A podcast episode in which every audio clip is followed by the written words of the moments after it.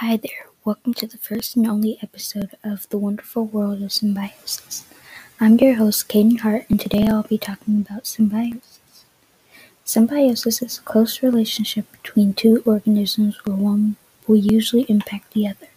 The impact can be positive, negative, or there may not be Three types of symbiosis go with each outcome parasitic, commensalistic, and mutualistic.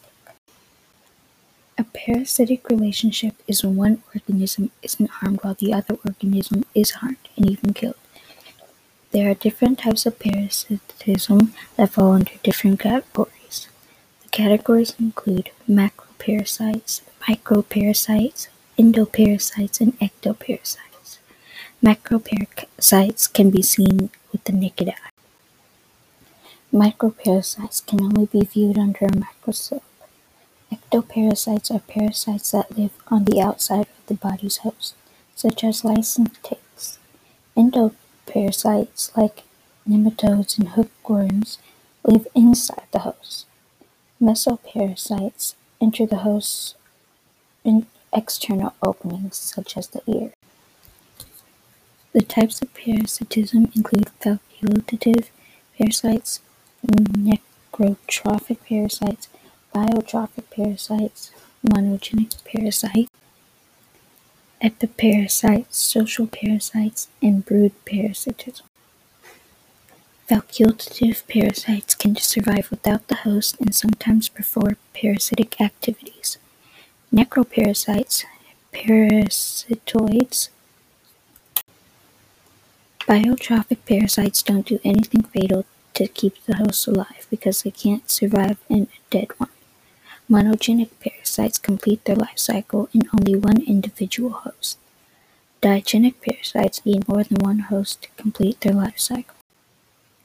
Commensalism parasitism is a symbiotic relationship in which one species is helped while the other species is not affected. There are four types of commensalism, including metabiosis and phoresy.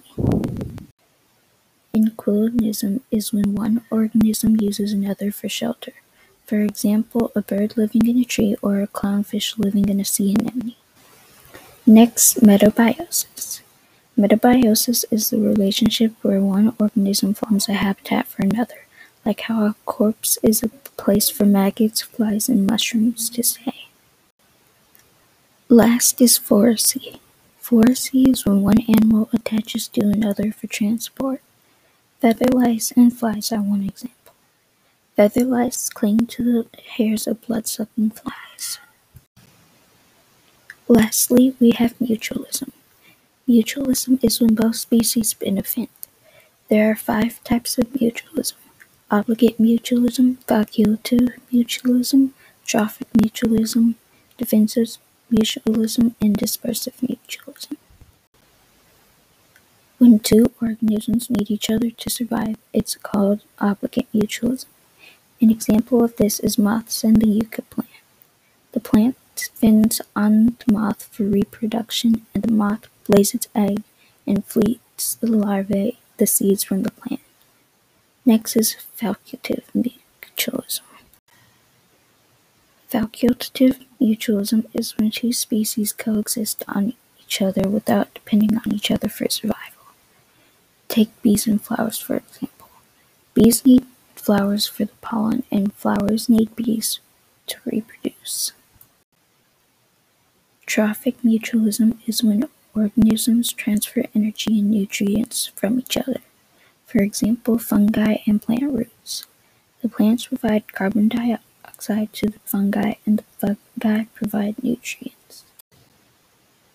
According to microbe notes, Trophic mutualism is between two distinct trophic levels like heterotrophs and autotrophs.